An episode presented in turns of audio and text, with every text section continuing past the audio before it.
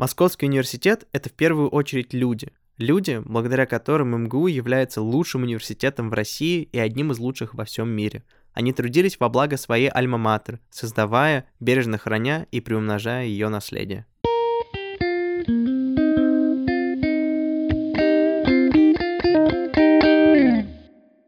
Приветствуем вас, дорогие слушатели, на связи Фияровы.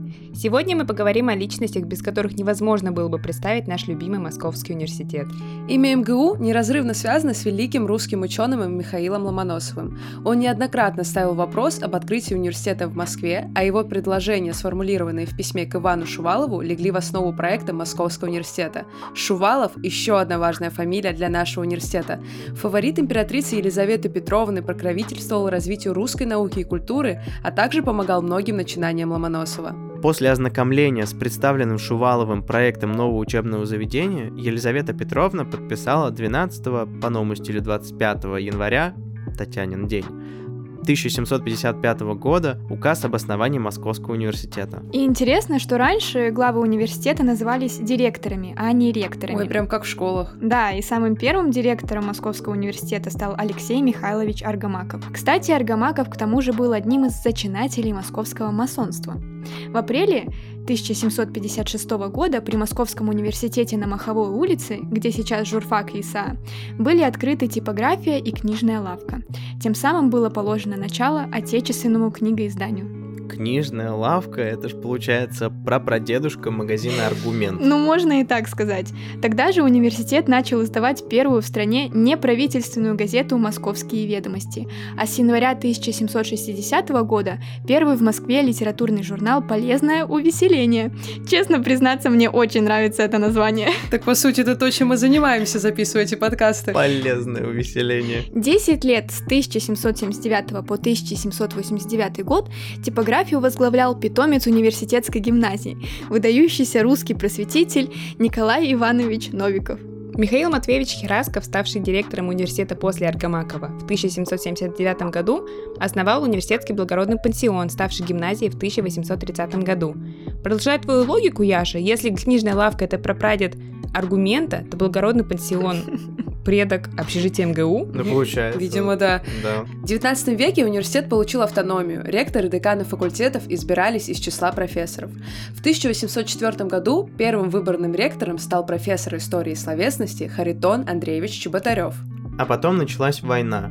Вторжение в 1812 году в Россию наполеоновской армии вызвало у студентов университета небывалый патриотический подъем. Многие вступили в ополчение – а труд университетских медиков был особо отмечен Кутузовым. В начале уже 20 века для Московского университета настали непростые времена. Революционные события отразились как на преподавательском составе, так и на студентах. Многие покинули университет, некоторые были исключены. К концу 30-х годов прошлого столетия университет начал восстанавливаться после ре- реорганизации и репрессий, а накануне Великой Отечественной войны при ректоре Алексея Сергеевича Бутягине МГУ было присвоено имя Ломоносова. Кроме того, Бутягин вел экзамен как основную форму проверки знаний студента и зачетную книжку. Ну что ж, теперь вы знаете, кого вспоминать на пересдачах. А потом снова была война. Она стала тяжелейшим испытанием для всей страны и для университета. Огромный вклад в Великую Победу внесли студенты и сотрудники МГУ, героически сражавшиеся за Родину. Но и во время войны университет продолжал свою деятельность в эвакуации, чему обязан ректору Ашхабадского филиала Филатову Михаилу Юрьевичу и Свердловского филиала Галкину Илье Савичу. Большой вклад в укрепление морального духа армии и народа, обличению преступной сущности фашизма, пропаганду патриотических идеалов – внесли ученые-гуманитарии, а в документах Нюрнбергского и Токийского военных трибуналов, судивших фашистских преступников, нашли отражение разработки юристов Московского университета.